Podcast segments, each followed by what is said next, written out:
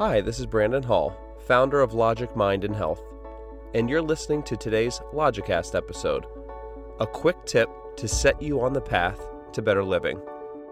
At Logic Mind and Health, we offer a unique set of ideas and practices that provide the most effective techniques for reducing stress and living a better life.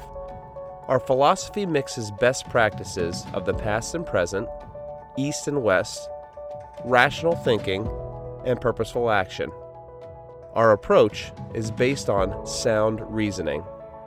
Our methods have been verified by scientific research and our own personal results. Logic is in our name and at our core. We know what works, and we are passionate about sharing it. In today's Logicast episode, I'm going to talk about acupressure.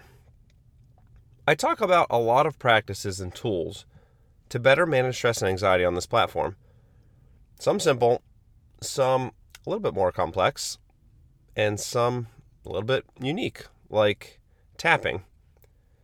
Now, full disclosure, some of these practices don't have the most rigorous scientific studies to support them, but if they are safe and effective, why not give them a shot?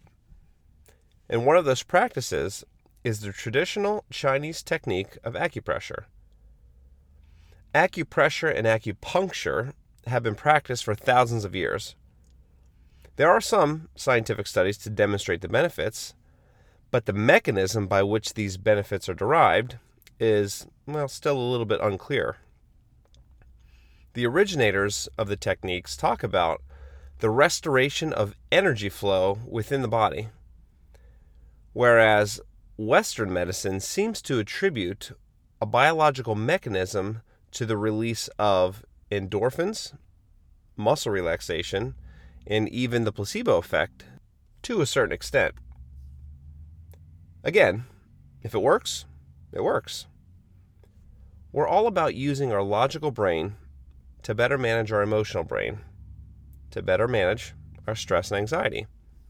And we don't necessarily need a huge, randomized, placebo controlled study to validate certain practices if they can produce a positive effect on the body.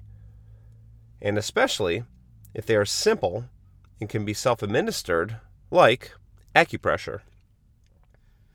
Now, there are certain points on the body, like on the head or the hands or the wrists that have been attributed to reduction in stress, anxiety, and nausea by essentially pressing firm on them with your fingers. Now, this practice is intended for temporary or short term relief, but it can be useful in the heat of a stressful moment or in preparation for a stressful event. Here's how you can perform acupressure by yourself. With your right index and middle fingers, or if you prefer, you can use your left, place pressure in the middle of your forehead, just between the eyebrows, for about two to three minutes. Now, you want to use enough pressure to where you really feel the sensation, but before it begins to hurt. Next, apply the same pressure for two to three minutes inside of your wrist, about two inches below where your hand and your arm come together. Finally, apply pressure in a pinching fashion to the webbing on your hand between your thumb and your first finger. These three specific points have been shown to relieve stress and anxiety. So give it a try. The next time you feel yourself getting anxious or stressed out, try this acupressure technique. You can use it in conjunction with a breathing technique, a mindfulness technique, or a visualization technique, all which are described in this platform. You can reduce your stress and anxiety in just minutes with these simple and effective techniques. Well, that's all for today. I'm Brandon Hall, and thanks for listening.